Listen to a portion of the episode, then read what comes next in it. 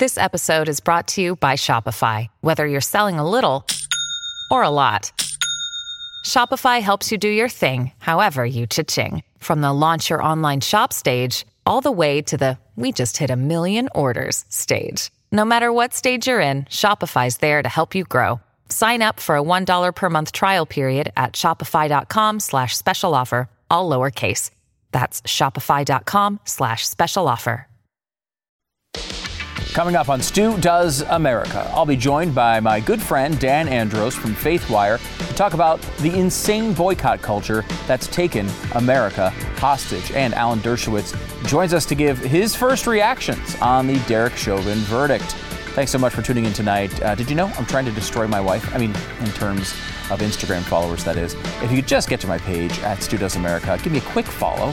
It will help me at home. Plus, I'll reward you with a link in the bio that takes you to all the episodes of this stupid show completely free. You're so welcome. Also, please consider supporting the network with your very own subscription to Blaze TV. Head to blazetv.com slash Stu and enter the promo code stew because that's how they know you like this stupid show and you'll save 10 bucks. The verdict is in for the Derek Chauvin trial over the killing of George Floyd. Let's find out what the jury decided as we do the Chauvin verdict. Stu Does America.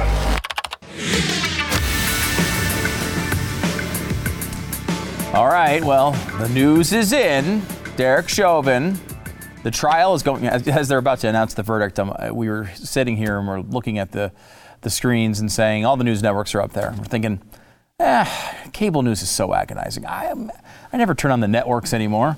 Let's flip on, uh, throw on CBS, maybe cable news. It'll be better than cable news. First thing as we turn on the TV. Okay, now let's go to, to comment on George Floyd and the situation around that. Let's go to Ibram Kendi.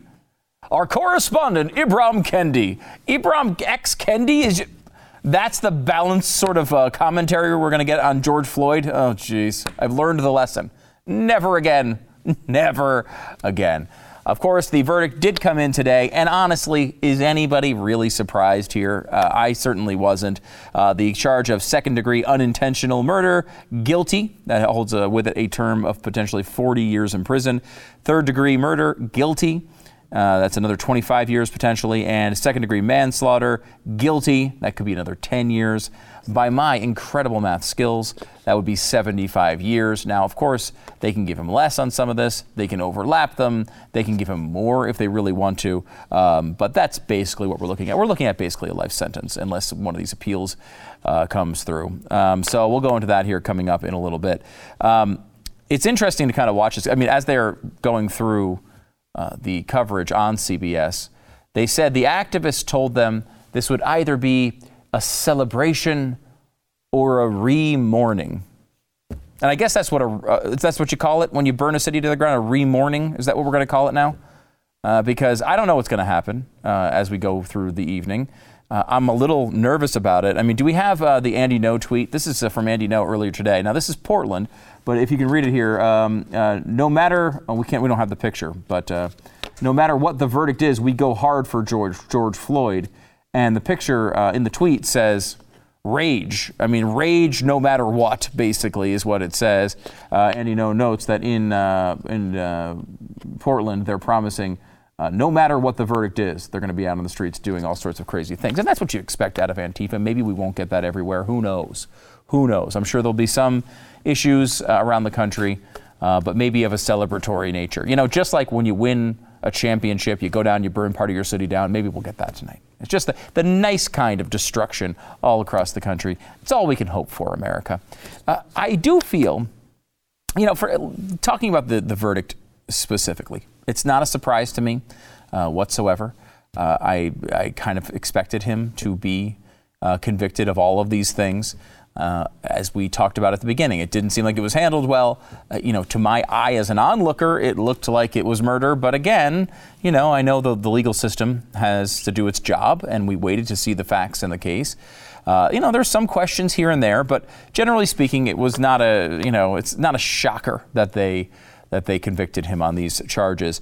Um, but it's hard also not to be to feel as if the entire nation is held hostage at this point. We're at a, we're at a place where, and we all know this is true. We all know it's true. If this verdict came back as not guilty, if it came back as not guilty, cities would burn to the ground tonight. How is this acceptable? How is this acceptable? I, I, am completely with you if you uh, are on the side of, of holding police that do things uh, that are illegal. If you want to hold them accountable, completely with you on that. Um, however, we have a justice system, and justice, a justice system is part of a civilization. This is the reason why we have a civilization. We don't aren't constantly warring with other tribes is because we go in and we say, okay, we all agree, here's the legal system. We will respect the verdict that comes out of it. We can argue against it. We could say it's wrong or right, but we don't go kill each other. We don't go destroy property over it. That's kind of how we all kind of get along because we have these things set aside to do this specific job. We'll see what happens with this. But if the result was different, we all know what the result in the streets would be. It happened before we even had a trial. We, it happens constantly uh, now, and it's, it's this thing that we're supposed to just accept as a country. We're supposed to accept it as if it's, it's unavoidable, right? A, a, verdict comes out you don't like, obviously, you just, just burn down your local Target, burn down your Wendy's, you know, shoot somebody in the street. We've had murders happen all over the place because of this. The, the media can preach to us all they want about what happened on January 6th, and I've been clear about that. But you have no credibility when you won't also call out what happened in the summer and what's, what's happened in the last uh, few nights uh, in, in Minneapolis and what may happen tonight and tomorrow and going forward. There's never going to be, I mean, you saw the poster, or at least part of the poster with, uh, with Antifa. There's never going to be a point in which there's an, it's enough. It's always going to be an excuse. You know, certainly there are people out there, certainly his family and his, and his loved ones, and some people around the country who really care about George Floyd. But the media in general doesn't care about George Floyd. They care about the narrative. George Floyd helps the narrative, so therefore he matters. If something happened, if we found out some, um, some, something that hurt the narrative with George Floyd, he would go away. That's just the way this works, and it happens the same way every single time. You know, it's, it's, it's interesting thinking about, think about, put yourself in the mind of a juror for a second. You're on this case you're watching all this stuff come down, all this information comes down. And you might think they did the right thing tonight, you might think they did the wrong thing tonight. But let's just say you're one of these jurors and you're thinking, you know what, I think he's not guilty. I, I got to say, I think he's not guilty on this. Maybe he's just guilty of manslaughter, but not the other stuff. Isn't there a part of you as a human being that would think to yourself, you know what, I don't think he did a great job. He didn't do, you know, I, I mean, and he's just one person. If I say not guilty, if this is a not guilty or a hung jury, probably a dozen people are going to die tonight. You know, hundreds of millions of dollars are going to be destroyed in people's property. People are going to be terrorized in the streets. I mean, there has to be part of a human being who's sitting there in that, in that room trying to decide this case that says, if we don't get this way, if we don't come to the conclusion that they want out in the streets, then we're going to pay with it, with our city. We're going to pay for it with our city. That's a big deal to people. People grow up in that city, they, they love it there. And look, I think in this case, to my eye, I've, I've said this many times, that's what it looked like. It looked like he should have been guilty, frankly. He certainly did a terrible job, I think. Uh, uh, and I know, look, you know, I'm the most pro cop guy in the world. I mean, I, I, officers are under all sorts of stresses. But even the other officers I've talked to that I know have said, look, he, that he should not have done that. That all being said, it, the, the, the benefit, the, the strength of our legal system is to treat everyone as an individual and every case as an individual case. You don't convict someone or let someone go based on this bigger issue. We've played this clip back from one of the OJ jurors a few times. And she comes straight out and says it like it wasn't about OJ. It was about all these things over all these years we as she's an African American woman, as an African American woman, I feel like I've been wronged, and that's why I said OJ free. It wasn't because of his his uh, his situation. Is that right? I mean, it's the opposite of what our system is supposed to do, and we can't embrace this sort of thinking, even in cases like this where it's a really passionate one and there's a lot of emotions around, even when your city is on the line, even when. And I think, look, I think people in, in Minneapolis are thinking to themselves, our livelihood's on the line here. Our buildings are on the line. People's lives are on the line. Our city is on the line. We got to come back with a, with a guilty verdict here. And whether he was guilty or not, I think this was going to happen. Now, in this case, it may very well be right. So uh, you understand that. But I, th- I can't come back. I can't help but come back to the beginning of this, the genesis of this uh, particular uh, case. We all watched this video. And I remember coming on the air the next day. It was unification. Everyone was like, this is terrible. This is, this is not a borderline case. We learned some details about George Floyd later on, you know, the fact that he was on drugs and, and some of these things may have contributed. We don't know exactly. We're not God. But we can look at this and say it, was completely inappropriate for at least a minute or two uh, of the way that was handled. Uh, and multiple police officers said the same thing. The bottom line, though, is we all came out and we said, you know what? Like, when an officer does something wrong, we're going to say the officer did something wrong. Where are you going to be? Where are you going to be when, when there's a, a shooting that occurs and it clearly isn't a racist motive? It clearly isn't police acting badly. What are you going to say? What's the other side going to say? What are the people in the streets going to say then? And what they say then is the same thing they're saying now. There's no difference in the left in their analysis of George Floyd and every other situation that's occurred. There's never one that's justified because none of them justify a narrative change.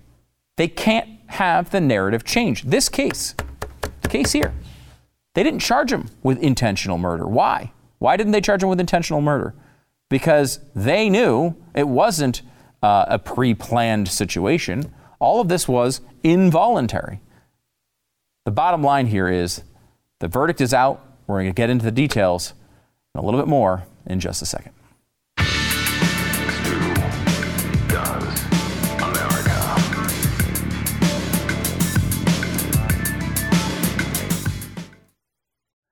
Welcome to the program, Alan Dershowitz, professor emeritus at Harvard Law School and host of The Dershow with Alan Dershowitz. Alan, thank you for coming on the program today. Well, thank you for having me.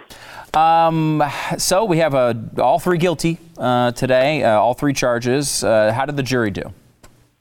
Well, we don't know because we don't know whether the jury based its decision only on the facts and the law or whether they were frightened of the possibility that if they acquitted or they convicted on a lesser count or they had a hung jury, they would be fearful of what Maxine Waters and others uh, threatened. We don't know whether the outside intimidation made its way into the courtroom, so we really don't know how the jury did. We don't know whether the thumb of the crowd was on the scale of justice. Um, the judge himself said this might result in the entire conviction being thrown out. And I predict the case will go all the way up to the United States Supreme Court, and the Supreme Court has, in similar cases, thrown out convictions. So this is not over. How much does this play into the thought process of the jury? Because I think if I was on this jury right now, it would definitely enter my mind that if I come up with the quote unquote wrong verdict, bad things are going to happen to my city. Well, look, you just listen to CNN. Basically, the commentators on CNN were threatening. They were saying it would be disasters, it would be this, it would be that it would be horrible, you know, the country, you name it. Uh, the outside influences were pervasive. And then you get Maxine Waters, who stood outside the courtroom basically and told the jurors that if they uh, don't come to the conviction she wants them to come to on the murder charges, um, there will be confrontations and we'll take to the streets. And we know how at least some jurors might interpret that. So I think uh, the appellate courts, and particularly the United States Supreme Court, will give a good hard look at that and whether or not the judge erred by not sequestering the jury. I think he did. If I were an appellate judge, I'd reverse this conviction based on the failure to sequester and uh, not moving the trial out of Minneapolis. Uh, we saw not only Maxine Waters, uh, but also President Biden chime in uh, on this mm-hmm. Uh, over the last couple of days. Uh, you know, is that does that surprise you at all that, that all of a sudden that this is acceptable in our country in the middle of a trial? Well, it wasn't in the middle of the trial. I think Biden was careful to make sure yeah, that he didn't say anything until after the jury was sequestered. So I don't think his statements made it to the jury, but uh, probably be better advised for a president not to comment until after the case is over. And now the first phase of the case is over. Uh, he's going to jail. He's been denied bail pending appeal, even though the judge said there are going to be issues on appeal. But uh, the, the appeals will be very serious in this case. Uh, do we? What's your take on how uh, the the prosecution and the defense actually performed here? Did they do a good job? I would.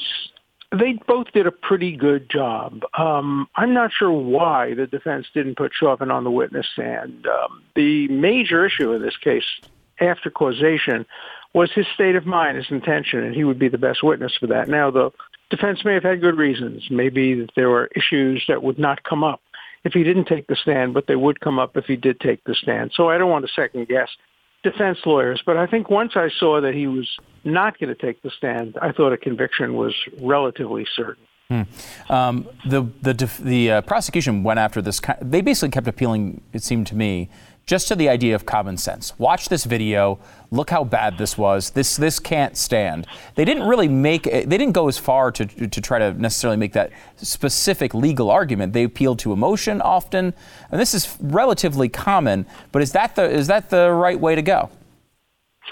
in this case, it was obviously the right way to go. They had the video and they had the common sense, and you know, look, morally, nobody can justify what uh, Chauvin did uh, from a point of view of police practice. Nobody can justify it. And the question is whether technically it constituted second or third degree murder. I think it did not. And that's why the defense focused more on that and the prosecution more on the common sense point of view. Uh, do you feel, Alan, that, that this is how I feel at least, these cases come up, especially these big ones, and we have this legal system here designed to kind of maintain our civilization. And I feel like this I feel like we're held hostage by these things at times.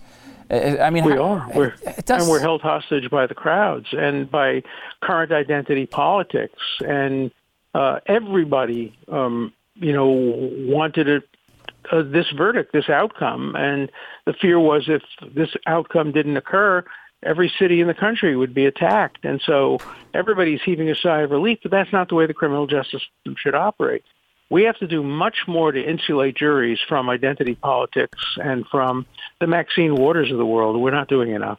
How much of it is a mistake uh, to, to show? I mean, I've seen multiple news sources profile, you know, lots of details about these jurors. I mean, uh, the stuff, everyone's going to know who these people are uh, after this. And if you're one of the jurors, you have to be thinking about that. Of course. Now, of course, the jurors will probably be proud to be displayed. Mm. But had they come up with a verdict other than murder, had they come up with a manslaughter verdict or an acquittal, uh, their identity would really have to be shielded. Look what happened to a defense witness. Um, former home was spray painted with blood, and uh, the defense attorneys received uh, threatening calls.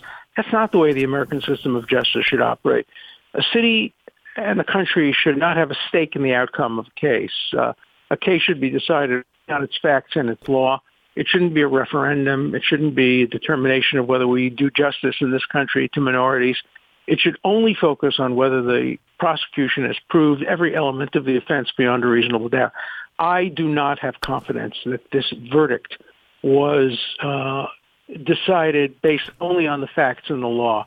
I think there is a reasonable likelihood that the verdict may have been influenced by external considerations. And if a court of appeals agrees with me, we may well see a reversal of the conviction. Mm. All right, last one before I let you go. Maxine Waters came out. She made her comments publicly.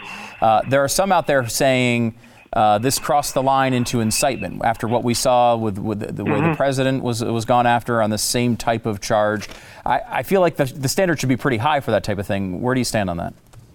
Well, I think that neither of them were incitement. Neither of them were criminal. Both were wrong. Neither of them should have said what they said, but they're both protected by the First Amendment. All right, there you go. Alan Dershowitz, thank you so much. Professor Emeritus, Harvard Law School, host of The Dershow. Don't miss it with Alan Dershowitz. Thanks for taking the time. Back in a second.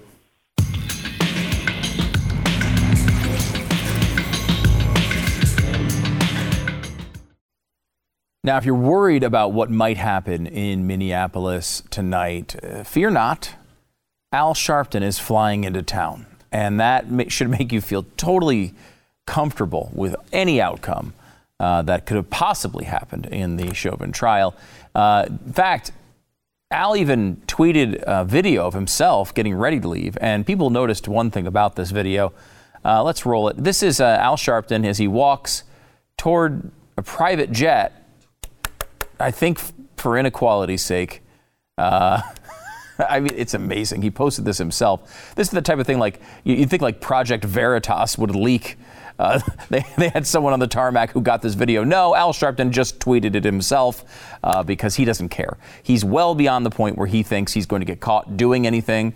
Uh, he still has multiple situations he's never really addressed, and we can get into those maybe at another time we have before.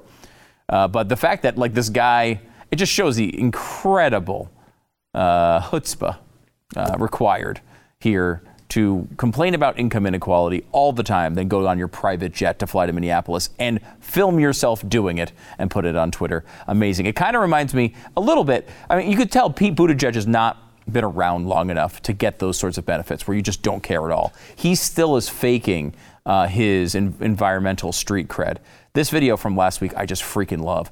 Uh, here he is. Uh, he, he, get caught, he gets caught here. He's getting out of a, an SUV, and the, the, the, the video sort of like zoomed way in, and you see Buttigieg with a bike helmet on, and he gets on his bicycle, and he decides this is so good.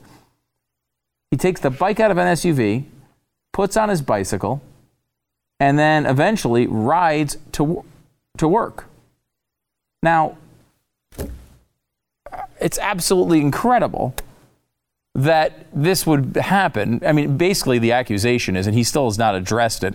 The accusation is they drove the freaking SUV to two blocks away so it could look like he was biking to work. He didn't want to actually bike to work because, of course, none of this actually matters. It just Pete, little Petey wanted to get on his bicycle and look like he was being environmentally friendly, and he rides off to work like a like a like a real environmentalist. And it's true. That's how real environment, environmentalists act. Uh, mind blowing, mind blowing, and great, great stuff. Makes me so happy to see videos like that.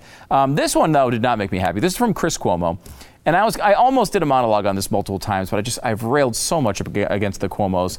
I needed to take a deep breath and, and wait. But this is intolerable. The, the best part about this video is not that how stupid his points are, because that's always the case with Chris Cuomo, is how smart he believes them to be. I love how smart he thinks he is in this clip. Watch. Shootings, gun laws, access to weapons. Oh, you, I know when they'll change. Oh, I know when they'll change. Your kids start getting killed. Your kids start getting killed. White people's kids white, start getting killed. Is your audience all white, Chris? I don't understand. Smoking look, that look doobie that that's actually legal probably in your state now, but they don't know what it was, and then the kid runs and it pop, pop, pop, pop. Wait, smoking that doobie. What Cop year? was justified. Why'd you run? What year is it? Oh, he had a baseball game tonight. Huh. white kid. Oh, big family. That house over there. Is he having a conversation with himself? Those start piling up. What is going on with these police? Mm. Oh, mm-hmm. What? Mm-hmm. Maybe we shouldn't even have police. That kind of mania, that kind of madness, that'll be you. That'll be the majority. Because well, it's your people. Mm. See? Now, black people start getting all guns, forming militias, protect themselves. Can't trust deep state. Whoo-hoo. You'll see a wave of change in access and accountability. I mean, this is one of, legitimately, one of the dumbest pieces of analysis I've ever seen in my life. Let me give you this number one straight up as a Second Amendment advocate. I entirely want African Americans to take advantage of their Second Amendment rights. You, uh, I see this. I saw this. Sarah Silverman did a thing about this, and I mention it from time to time because I'm so mind blown by this. Like their belief in white Republican racism so permeates their mind that they think we don't want African Americans to have guns. If you're African American, go buy a gun. It's a great idea. You should have one to protect yourself and your family from lunatics like Chris Cuomo, who will probably try to assault you on the street if you ask him to wear a mask while he has COVID or you, God forbid you call him Fredo, then you really need to make sure you can protect yourself. I am not scared of African Americans with guns. I want them to have guns. I desire African Americans, if they so choose, to have weapons. Why? Because they are constitutionally guaranteed the right to do so. Secondarily, there's been lots of shootings of white people, as we've covered more often here on the program more shootings by police of white people in this country than of black people in this country. when we talk about mass shootings, what's the first one that comes to mind? Columbine High School. Not exactly, uh, uh, you know, the, uh, the most diverse community in America. Lots of white kids killed in that shooting. Lots of white kids killed in a lot of these shootings. It has nothing to do with race. I know you're obsessed with it. I know it's all you think about all the time, but it's not what we think about all the time. Conservatives care more about constitutional rights than they do about skin color, unlike you, because you think the exact reverse on both things. All you think about is skin color, and you don't care at all about our constitutional rights. Back in a second.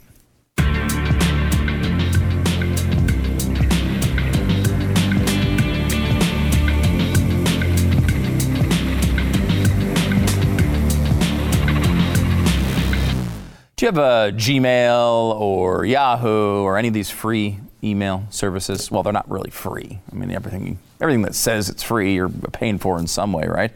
You pay with your privacy in this case. And since those companies have access to every email you send and receive, big tech can sell your data to the highest bidder. That's why you got to trust StartMail to secure your email. StartMail keeps up my email uh, because uh, why? They keep it private, period. Every email is encrypted. Even the recipient doesn't even need to uh, use encryption to make sure that that mail is private. Uh, with StartMail, deleted means deleted. This is, a, this is sort of a shocking concept to some. Deleted means deleted. Hmm, who knew it was possible? When you delete an email, it's gone forever. And StartMail uses uh, your own servers. Uh, they use their own stuff because they don't have to deal with Amazon. They don't have to deal with all that other stuff. StartMail uh, is backed by the most stringent privacy laws in the world. Do you care about privacy? Do you care about big tech and, and the role that they're taking? Why not take a step and get some privacy in your email with StartMail? Start up uh, today and you'll get a 50% off uh, benefit of your first year. It's uh, startmail.com slash stew. S-T-A-R-T M-A-I-L dot com slash stew for 50% off your first year. Startmail.com slash stew. Check it out. Happy to welcome back to the program my good friend Dan Andros. He's, of course, a Diet Mountain Dew connoisseur as well as the managing editor of FaithWire.com. Be sure to check out their website, subscribe to their YouTube channel. Dan, how are you? I'm doing great. I'm obviously fully loaded as always. That was not planned. I mean, it just it's was, just on tap at all times. This is just it wasn't planned, but I know you always have a Diet Mountain Dew nearby, so I just knew it was true. Uh, let's uh, talk a little bit about. Um, we talked about this a little bit off the air. Uh, Margaret Sanger. I've been yeah. meaning to get to a monologue on this all week, and the, the Chauvin stuff's been going on. There's been so much going on. Maybe I'll get to it tomorrow. I want to get to it though. But like this op-ed comes out in the New York Times and basically tries to give the impression that Planned Parenthood has finally realized they've recognized Margaret Sanger's a racist and they need to get off that train, stop defending her. There's a lot more to it than that, though, isn't there?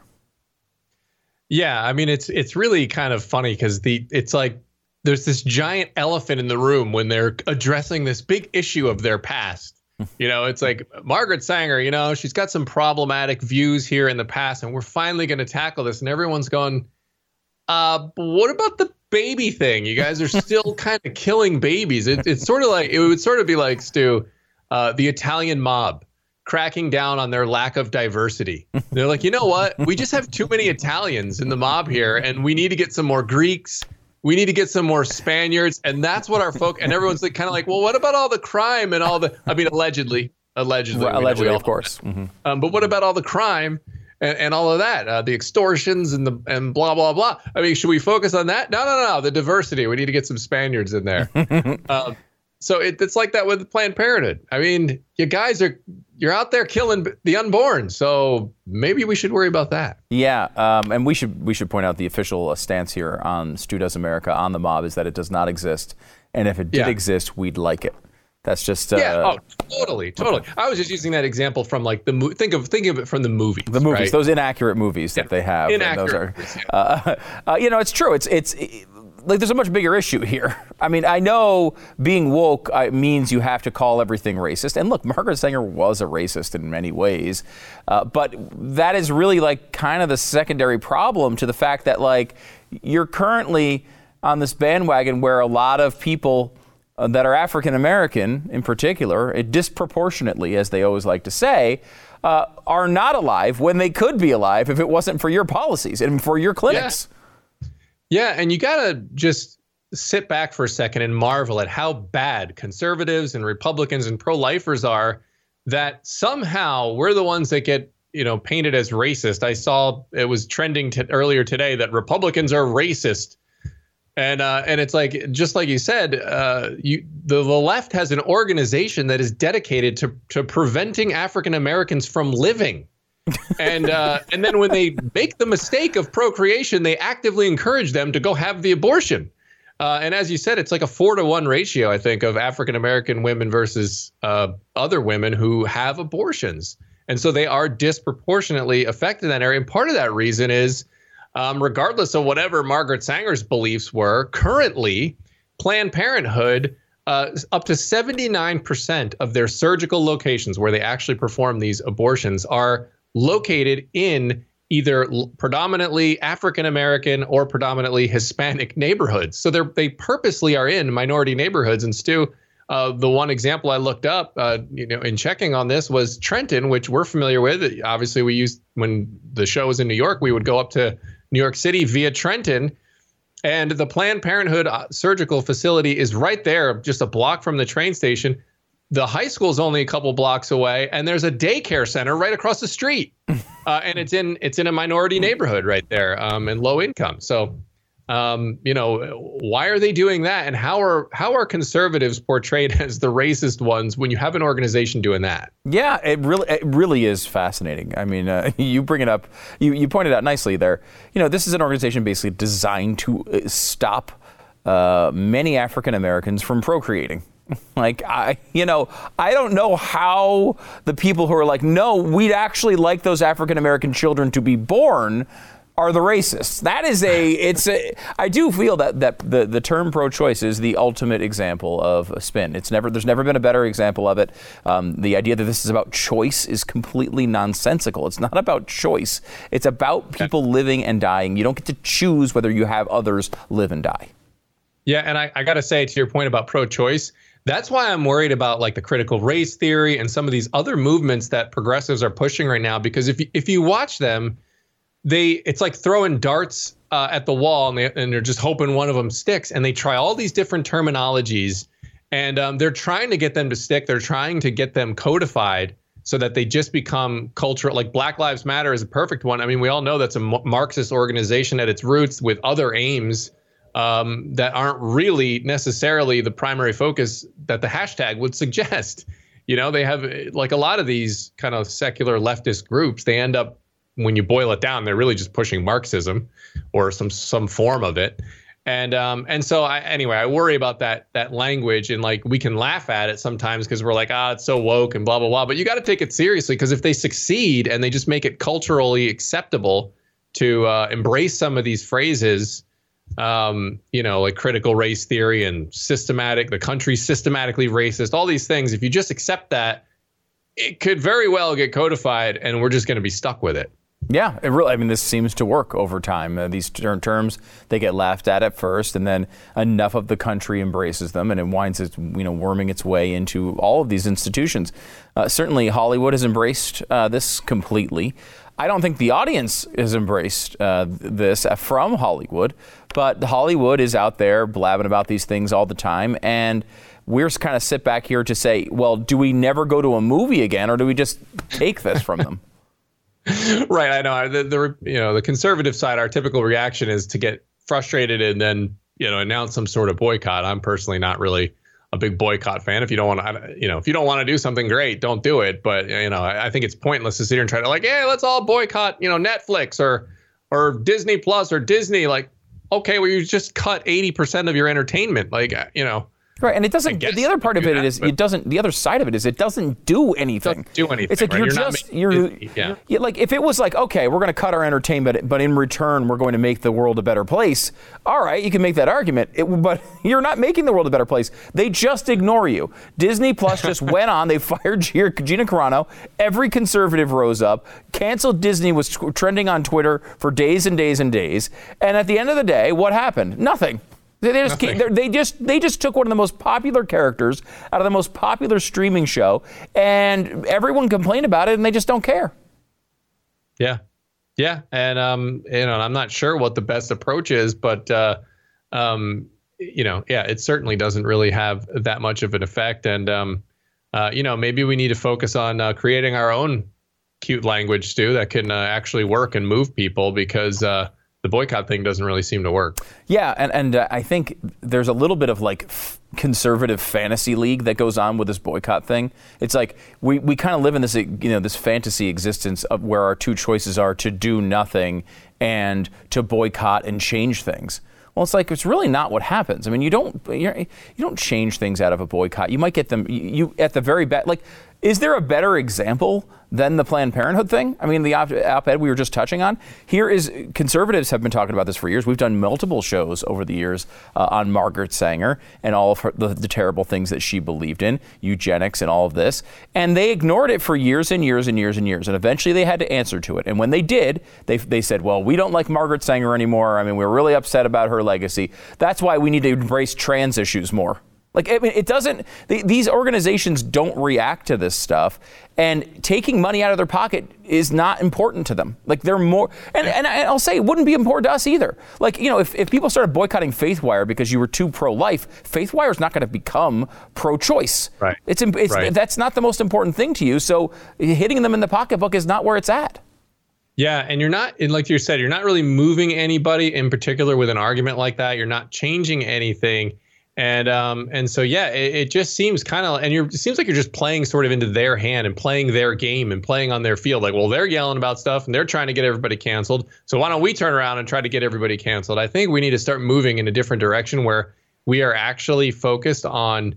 Um, I mean, this is why doing things like, you know, um, you know, to, to get on my homeschooling soapbox or even private school soapbox, it's like don't just send your kids off to public school thoughtlessly to be just brainwashed by a bunch of progressives, you know? Mm-hmm. Um, th- just things like that. That's one example I can think of off the top of my head. Those are things that we can do because a lot of these eco warrior type people aren't having kids. Well, have more kids, have more than one kid, have a couple kids, you know, like create families and then raise those kids up to not be uh, woke scolds, you know? Um, and those are things that we can do um, to, you know, try to ensure that the world is not going to be completely insane um, as we head into our later years. Yeah, right. Good, good luck with that. Um, uh, uh before, before you go, we mentioned Hollywood. Um, there's uh, yeah. some sort of whistleblower going on with the Oscars. What is the story? Yeah, well, uh, we got a story. It's over on faithwire.com. Uh, there was a producer that, you know, was at least involved in some level um, uh, in producing the Oscars, and they kind of revealed in a New York Times report here uh, that uh, they found by watching the data that when the actors start, you know, getting on their soapbox and going on about politics, the ratings just plummet. Now, obviously, we know the ratings are already down anyway, but they could specifically see that when they get up there and they start going, and you know what? Um, I've got this issue here uh, about you know saving the cats or what, whatever it is, and uh, they start opining about it, and everyone's just like, yeah, I'm not watching that. Just I'm over it, you know. uh, and, but it's like uh, you didn't really need uh, the the whistleblower or the insider to kind of tell us this information. I think most people are aware that when actors start getting on about their uh, their beliefs, it's kind of like, oh gosh, here we go. Yeah, we really don't want to hear. That's why I think people love that Scarlett Johansson quote where she was like, "Yeah, I'm just I'm, I'm an actress, and uh, I don't really yeah. the people don't really need to hear me." I mean, the Masters did the same thing. They're like, "Hey, what about Georgia's voting laws?" Like, I'm a, I, we run a golf tournament. Like, I, I don't yeah. I, I, don't know. Not, I would not advance this conversation if I commented on yeah. it. And, and look, if you wanna, if you wanted to speak out on a view, I think you could do. I'm, I'm not going to tell people they can't say no. something they believe in, but there's a right way to do it. Like there's an insufferable way to do it, and there's a right way to do it. And um, you know, you could you could mention something, you know, scratch the surface, let people know, send them to a website, whatever. I mean, I, I don't really care. I mean, I don't really have a problem with that. But um, yeah. it just gets to the point now where you just feel like you're getting lectured all the time, and we have to stand up and, and move people, and it always ends up just being vote Democrats. You know, that's always the end game, isn't it? Every single time, it always winds up vote Democrats. Like the NBA, we're taking days off. We are we are gonna stand until you guys move. Uh, wait, wait, you're gonna let people vote at NBA arenas? Okay, we'll come back and play now. It's always it's gee, who do you think they were voting for? All right, we gonna leave it there. Uh, Dan Andros, uh, managing editor of uh, FaithWire. Uh, good to see you, and and I will be watching to see if uh, my boycott of you personally is effective. Well, I mean, I I hope so. Yeah. All right, back in a second.